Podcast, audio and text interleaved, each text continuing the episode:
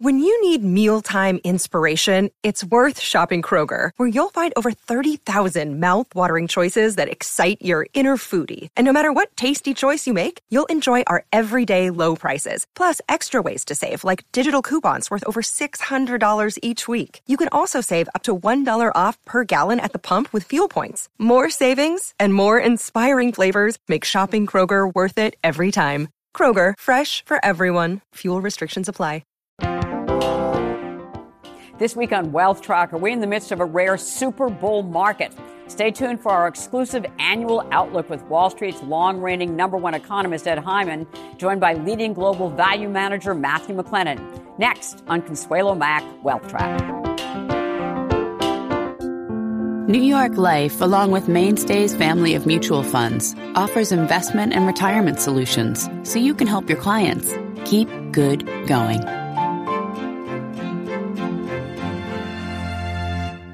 Additional funding provided by Thornburg Investment Management, Active Management, Flexible Perspective. Koo and Patricia Yuen through the Yuen Foundation, committed to bridging cultural differences. Rosalind P. Walter and the Fairholme Foundation. Hello and welcome to our annual Economic and Market Outlook edition of Wealth Track. I'm Consuelo Mack. It's been a long-standing tradition and privilege of ours to have Wall Street's longtime number one economist, Ed Hyman, join us exclusively to share his views on the economy and markets. This week, our focus is the U.S. Next week, we will look beyond our borders to the world at large. Hyman is founder, chairman, and head of economic research at Evercore ISI, a top ranked macro and investment research firm. He has been voted the number one economist on Wall Street by Institutional Investors Survey of Professional Investors for an incredible 37 years. His comprehensive but succinct and easily digestible daily macro research reports are considered must reads by professional investors. We always ask a leading portfolio manager to join Hyman, and for the second year in a row, we are delighted to have First Eagle Investment Management's Matthew McLennan with us. McLennan heads up the firm's global value team, overseeing $111 billion in assets. He is portfolio manager on several funds, including the firm's flagship asset allocation fund, First Eagle Global Fund, which has delivered strong risk adjusted returns over many years under McLennan's decade of leadership, and before that, under legendary value investor Jean Marie Eveillard. To understand where we are going, it helps to understand where we have been. A central thesis of Hyman's is that the stock market drives economic activity. Since 1968, that's a 50-year stretch, the S&P 500 has increased 20% or more only 12 times. Last year, it came within a hair of doing so with its 19.4% gain. In 10 of those 12 times, the economy was strong the following year. Taking out the effects of inflation, real GDP increased 2.7% or more. So 83% of the time, economic activity was robust. The average for the 12 years after market advances of 20% or more was 3.4% real GDP growth. The S&P 500 last year had another distinction. According to Hyman's team, it had a perfect year. 2017 was the first year ever that the S&P posted positive total returns, that's including dividends, every month. The previous closest perfect year was 1995, which had only one down month. The market that year was up 34%. The following year, it gained 23% with dividends included, and real GDP was a gangbuster 4.5%. Well, why does stock market performance seem to be so important to economic activity? What's the connection? That's where we began our discussion. There are three things mainly. One is a confidence factor, even if people don't own equities. Another is a wealth factor for people that do own equities and confidence. And then a third is that the things that make equities go up, like monetary policy, uh, will tend to persist you know, for a while until they, they change, and then it stops working. Uh, but those are the three drivers. And one piece of research that, that you've done that I cited in my introduction to you is, is the fact that I think more than 80% of the time if the S&P 500, for instance, rises 20% or more, that the following year GDP growth is pretty strong. Right. So that's, I think, just serendipity, but it reflects mainly that third part that the conditions that make the market go up tend to persist into the next year. Uh, and then that makes the economy better in the next year. So let's talk about next year is this year. what do you think is going to happen with the economy this year? So I have a little different view this year. Uh, I've been for a while on the slow and steady. We've had 2% growth for almost a decade, and I got used to it and uh, stuck with it. Uh, but it looks as though the world economy has picked up, and now it's accelerating in the US, I think, uh, and in Europe uh, and in Japan. So you have a synchronized global growth that's accelerating. And I'll, I'll let you know in a few months whether Right. this is a, is a good idea or not.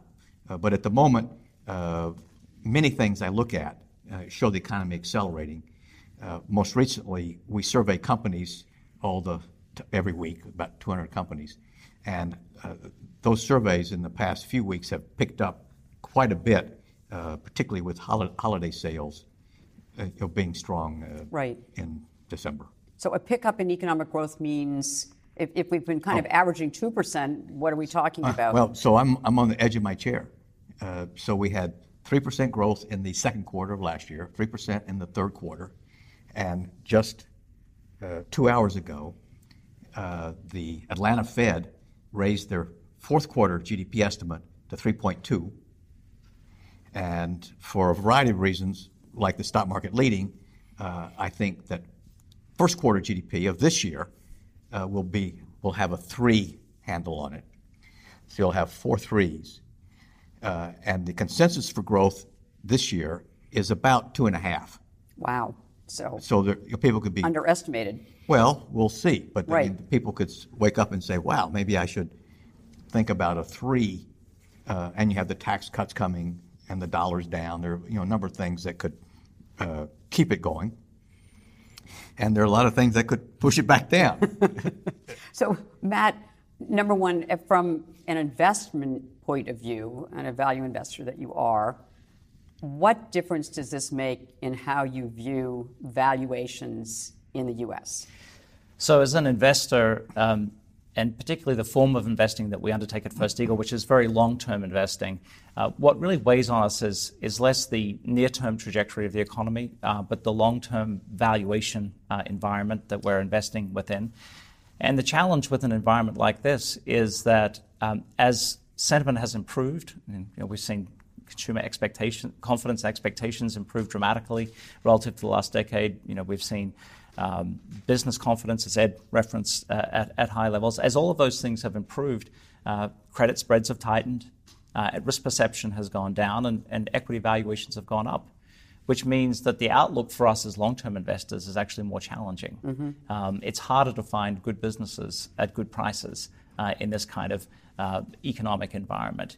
And I think the other thing that's that's challenging to think about when you take a five to ten year perspective, which is sort of our investment horizon, uh, is that um, one has to reflect on the extent to which uh, the stimulative policy that we've seen has pulled growth forward to a certain extent. Right. Um, you know, we've seen savings rates uh, in the US come down from 6% to under 3% in the last couple of years.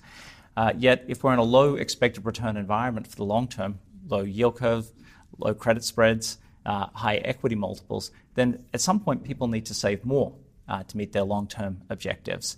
And you know, that's a, paradoxical situation and, could be a headwind to long term growth in the future. And secondly, um, the tax cuts, which are stimulative in the short term, the CBOs come out and they're now projecting 5% deficits uh, out a few years.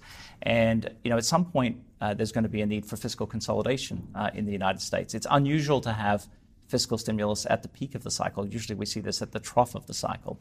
And so the final thing I'll mention is that, you know, and, and psychologists often refer to this is that, you know, happiness is reality relative to expectations.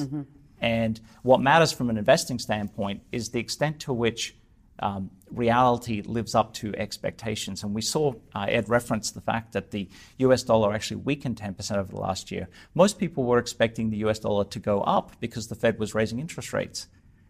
The problem was that the Fed didn't raise interest rates sufficiently relative to expectations to take the dollar up, and so the dollar went down. Um, yes, the economy is growing today, uh, earnings are growing at a rapid clip, um, but will it be enough? Uh, only time will tell. And you uh, alluded to risks as well. That when you said, you know, Matt, well, we'll see what happens. So, what what are the risks that you see uh, in the economy? The uh, it seems to me as though things are pretty uh, certain right now. Certain. Certain. We know what the risks are. We know what the positives are. So the risk I find almost always is the valuation. What Matt started out with. Mm. I mean, it's it's just it's a monster. Mm-hmm. The second, I mean, PEs are really high. It's just that all asset classes have been lifted. Every price is high. Everything is high. I know you were going to buy that Da Vinci painting and right, got exactly. Stopped out. just got young. but uh, you know, bond prices are high, uh, and second, the Fed's tightening, and not just tightening. This is an unprecedented maneuver to shrink its balance sheet. At the same time, PEs are high, and, and then you have whatever you would put under geopolitical risk, mm-hmm. which you don't have to even describe it. I mean, whether you start in Washington D.C. or in Asia, or in the Middle East. Uh, so that's enough to keep us pretty sober. But those are the risks uh, in the main three. So my, my job uh, and what I do is to be a coach to Matt. And he has his plan. Right. and he looks to me for a certain perspective, uh, which is not a five or 10 year view. It's just what, what's going to happen in the next you know, six months or a year. Mm-hmm. And then you have to balance that. Mm-hmm uh, versus really the valuation uh, problem that's out there, which is, is scary. Right. You know, why would why would you want to buy the S and P at almost three thousand? Eh, you know, it's it's a challenge, and and you know, I, I would just add, you know, debt is a problem overall. You know, if we look at the total Consumer stock of debt, debt household, household debt, debt, corporate right. and sovereign debt relative to GDP is actually higher than it was in 2007. In the U.S., which is in really the US, before the financial crisis. And right? around the world. Which right. I'm totally, I'm totally with him on that. And that's a headwind to future monetary growth. And in fact, if we look at money supply growth in the U.S., um, it's at a five-year plus low, probably a seven-year low for um, uh, growth in M2 you know, China's at a uh, two-decade low in, uh, in terms of its money supply growth, and so uh, as unemployment rates get low around the world, it's not just the US, but it's elsewhere around the world, financial conditions are tightening. Uh, and um, that presents a more challenging environment uh, for uh, risk assets at some point. And yet, there's another phenomenon that could be at play here, and that is research that Ed's done on what you call super bull markets. And in modern times, there have been three from 1925 to 1929, in Japan from 85 to 89, and in the US from 95 to 1999, where equity surged roughly threefold in the last five years of a Super bull market. I mean, could, could we be in the, a Super bull market? And if so, so what phase are we in? So either we're at the end or there's some real blow off. Right. And uh, so this uh, at this point, there's only one, there are only two possibilities. This is the end, for the reasons you're outlining, or the beginning of the end, or there's some melt up. And so you say, well, what, have, what do melt ups look like? Right. Uh, and the, the characteristic of melt ups is that you have solid growth with very little inflation. In, I just found this out, but in the, in the roaring 20s, growth was about 4%, in the late 20s, and inflation was zero. Wow. Wow. And then in the Japan bubble, uh, in the 80s going into 1990, uh, growth was five and inflation was one. So there's something that drives financial markets crazy if you have good growth mm-hmm. without inflation. Now, all three of those, that I covered three, all mm-hmm. three of those super bull markets, as you point out, in the last five years, they tripled well, that would be inconvenient. Uh, a triple from here. Uh, and all three died the same way.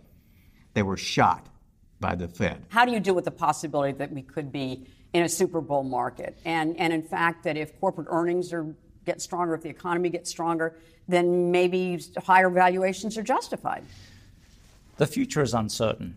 Yes. And um, that's one thing we know for sure.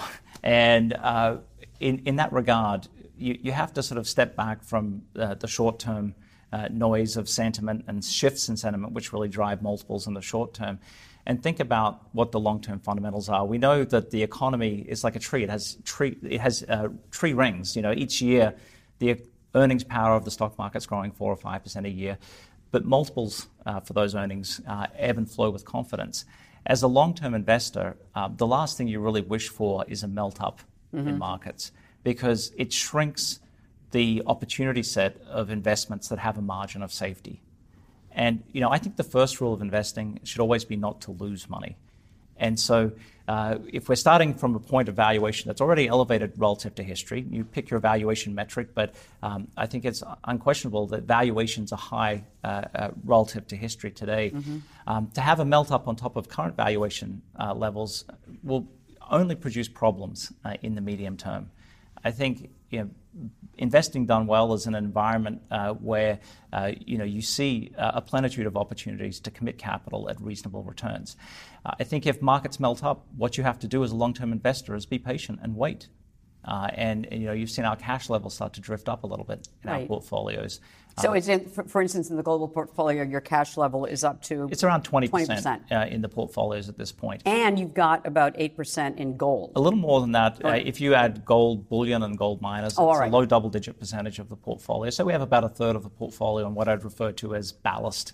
Uh, at this right. point in time. And out of equities. And, and, and that's not a market timing call per se, but mm-hmm. it's a reflection of the fact that as stock prices have gone up, uh, we've been selling some investments that have exceeded our sense of intrinsic value and no longer have a margin of safety. And it's been more difficult to redeploy that capital into new opportunities. Uh, the cash has a you know a low return right now. It's less than two percent, as you, said, but it has the option value of being deployed in a more risk-averse state of the world. Implied volatility today is below ten percent. Multiples are high, and so um, markets are priced for a very good economic reality. It could get better, but over time we would expect, uh, given the geopolitical uh, uncertainties that we see out there in the world, given the um, imbalances in, in, in, global balance sheets uh, that, that, we see out there, and just given the ebb and flow of confidence in economies and the fact that we're at a high level of confidence, at some point in the indeterminate future over the next few years, we'll see better buying opportunities. Mm-hmm. And so uh, we're able to patiently wait for those opportunities in this kind of environment. So the vast majority of our audience are Americans. The vast majority have the have the majority of their investments in the states. Your view of the, the U.S. opportunities in the U.S. market. So if we look at the U.S., um, it's actually not that different from what we see elsewhere around the world. Oh, it isn't. If you look uh-huh. top down, it looks like European and Japanese markets are cheaper on certain valuation metrics, but a lot of that cheapness is concentrated in the banking sector, um, and and those are not necessarily securities that we're that attracted to, uh, by and large. And so if we look at similar quality businesses. Uh, the U.S. is priced fairly comparably with the rest of the world. And in fact, you know, you, you know, you look at specific securities, Hermes is more expensive than Tiffany's. Um, SAP is more expensive than Oracle. Hmm. And you know, I could go down the list and identify good quality businesses overseas aren't necessarily cheaper than they are in the United States. So if you look at our portfolios overall, uh, we have about an equal measure of U.S. and international stocks. So, Ed, I'm, I'm listening to the, the, the, figures and the research that you've done. I'm looking at that, and it paints a pretty positive picture for the U.S. And yet, I'm hearing you kind of psychologically saying that it's kind of scary. Scary is a little bit strong. All right. How uh, do you uh, reconcile? So, you have uh, the excellent points that Matt makes the one that resonates most with me is the valuation on one side and the debt levels on the other, which is a troubling. But the on the U.S. economy, as we've talked about in the mm-hmm. past, when I travel around the U.S. economy, so many places look great. And they still do, right? All I mean, those they, cities that are booming, they're still booming. Denver, right? Or Atlanta, Austin. It, Austin. It looks I remember like, you said Buffalo last year. Yeah. I am sticking by it too.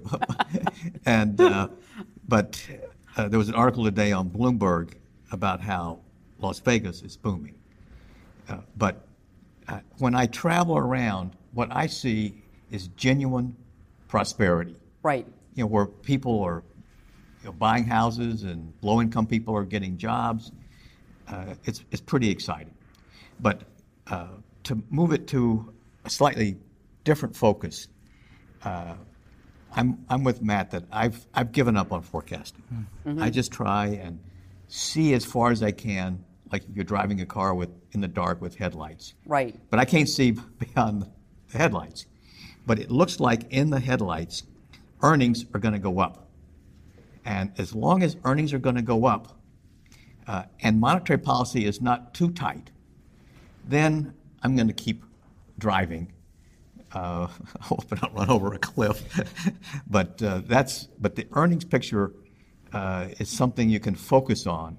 And as as Matt pointed out, it, it looks really good mm-hmm. at the moment.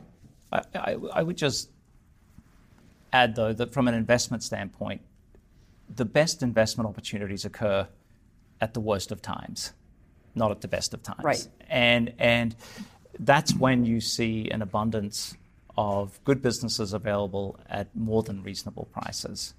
And so it's somewhat counterintuitive, but good economic news isn't always the friend of the long term investor, mm-hmm. particularly when you're well into the cycle. Unemployment's already gone from 10% to 4%.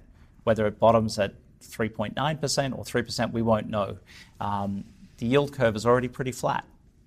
Um, so the bond market's sort of saying we're closer to the end of the cycle, although, um, you know, if you look at cycles historically, it's uh, often gotten negative at different mm-hmm. points. But the simple point I'm trying to get across is that um, best opportunities occur uh, in the worst of environments. And so sometimes you have to lean into the wind uh, as an investor, especially if your time horizon is five to 10 years um, sort of seeing beyond where the headlights will go, to use uh, Ed's analogy. It's recognizing if you can't see beyond that horizon, that you, you have to stick to moving money out of cash into businesses one at a time when you have the right prices. Right. And, and those environments tend to be a little bit messier. Um, the other thing I'd mention, and, and you know, Ed's brought up the geopolitical uh, backdrop in the world, um, and even domestically, is that when things get better, we tend to see more geopolitical surprises, not less. You know, when, when things are really bad, uh, people are hunkering down. They're focused on uh, just getting by. But when things get better, you know, Trump was elected well into an economic recovery. Uh, Brexit happened well into an economic recovery. The Catalonian referendum happened, you know, well into a recovery in Spain. Um, you know, when things get better, that's often the time where people start to uh, think about their higher order political needs. Mm-hmm. And so um, I wouldn't discount the possibility that we see unexpected geopolitical developments uh, in the next 12 to 24 months. All right. One investment for a long term diversified portfolio, again, for a U.S. focused wealth track, what would it be, Ed Hyman? Well, in, in terms of, of uh, the space in our shop that we like the best, yes. is, is the financial space. Because I'm pretty sure that the economy is getting stronger or is st- solid. Yes. Global economy, the same thing. And in the same way that you talk about debt levels, mm. it seems to me as though inflation at some point will pick up. And interest rates are still remarkably low. Mm. And uh, banks, therefore banks. financials, so, banks. Banks. And so we like banks. All right. Matt, I'm going to do the same thing to you. Just give me one idea. Well, I would just say uh, I'd go back to uh, the, the, notion of defensive real assets, uh, whether it's gold uh, or whether it's some of the other examples I gave you. I think that um, if you're already exposed uh, to this uh, updrift that we've been speaking about today, just like a gardener will plant uh, in different stages of the year. Um, now's maybe a little bit of a time to start to harvest uh, in portfolios. And that's not a market timing call, but it's just a recognition of the fact that um, prices are attractive for sellers right now uh, and less attractive for buyers. And, and so owning something that hasn't been in favor uh, is probably a good place to start. Great. We'll end it there for this week. And next week, we're going to talk about the global economy and more focused on the international. So Ed Good. Hyman, thank you so much. And Matt oh, well, McLennan, thank, thank you. And we'll see you next week. Thank you.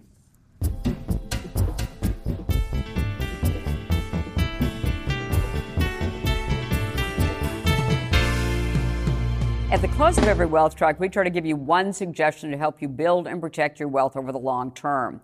This week's action point is take some money off the U.S. stock market table. No matter how upbeat things look in the U.S., and as we just heard from Ed Hyman, they are pretty positive, we are far along in the economic and market cycle. The U.S. economy was the first to recover from the financial crisis, as was the stock market, and there are plenty of late cycle signs flashing including high price earnings multiples and Fed tightening. Trimming some profits won't hurt and might help cushion the correction when it comes. Next week, in part two of our exclusive Outlook with Ed Hyman and Matt McLennan, we will turn our attention overseas to the prospects and opportunities internationally. In the meantime, please go to our website's extra feature to hear what Ed Hyman is reading and recommending. Also, feel free to reach out to us on Facebook and Twitter. Thanks for joining us. Have a great weekend. We look forward to helping you make the year ahead a profitable and a productive one.